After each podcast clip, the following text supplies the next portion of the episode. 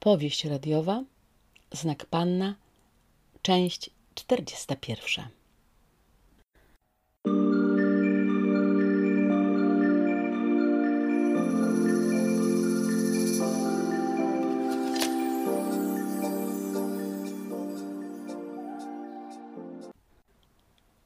Snucie intryg przychodziło Brigitte stosunkowo łatwo – Intuicyjnie wyczuwała słabe punkty ludzi, zresztą zgodnie z jej teorią wszystkim chodzi o to samo. Ludzi dzieliła na dwie kategorie: tych, którym zależy na prywatnym szczęściu, i tych, co chcą się piąć po drabinie społecznej. Trzeciej grupy, która chciałaby mieć i to, i to, nie uwzględniała w swoich analizach. Uważała, że nie da się połączyć sukcesu zawodowego ze szczęściem rodzinnym. Tak więc zaczęła szukać słabych punktów u Marty. Wyszło jej jak na dłoni, że Marta jako singielka, a raczej nazywała ją w myślach starą panną, może mieć tylko jeden cel sukces zawodowy, bo na inne realizacje w ocenie Brigitte jest już za późno. Co prawda teraz jest moda na rodzenie dzieci po czterdziestce, ale Marta jakoś nie pasowała Brigitte do tego schematu. A więc samotna Marta, utrzymująca się z jednej pensji, była zdaniem Brigitte łatwym celem. Najskuteczniejszą metodą zdyskredytowania kogoś było po prostu zrobić mu gębę.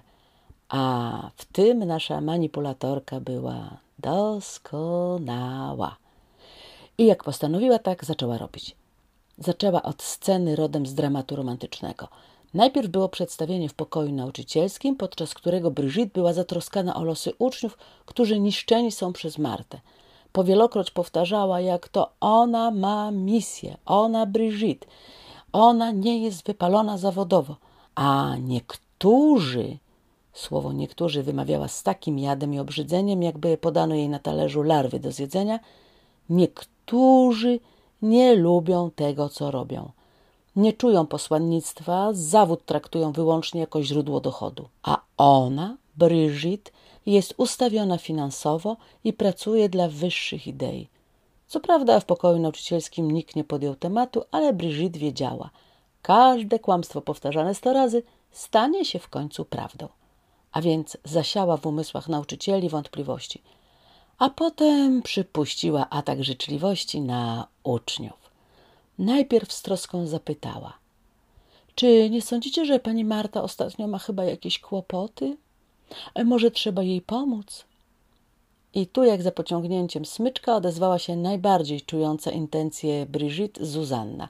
Zuzanna wyglądająca jak Izolda o białych włosach. Chyba nie możemy się wtrącać w sprawy naszej pani Psor. Poradzi sobie.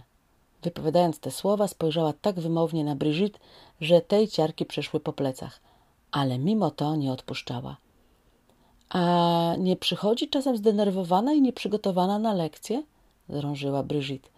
W przedostatniej ławce Wiktor zaczął się niewyraźnie kręcić. Widać było, że coś waży w sobie, a więc Brigitte korzystała z okazji. Słyszałam, że ostatnio dostajecie sporo słabych ocen na polskim. Nie czytamy lektur, to dostajemy, skomentowała Zuzanna. A więc to jest człowiek Marty, odnotowała sobie w pamięci Brigitte. Trzeba będzie się temu przyjrzeć. Kto to widział, żeby tak bronić nauczycielki? Brigitte musiała tym razem odpuścić, nie było warto ciągnąć tego nadszarpywania autorytetu Marty w tej klasie. Wiedziała jednak, że wątpliwości i pytania zostały zdefiniowane. A teraz kropla będzie drążyć kamień.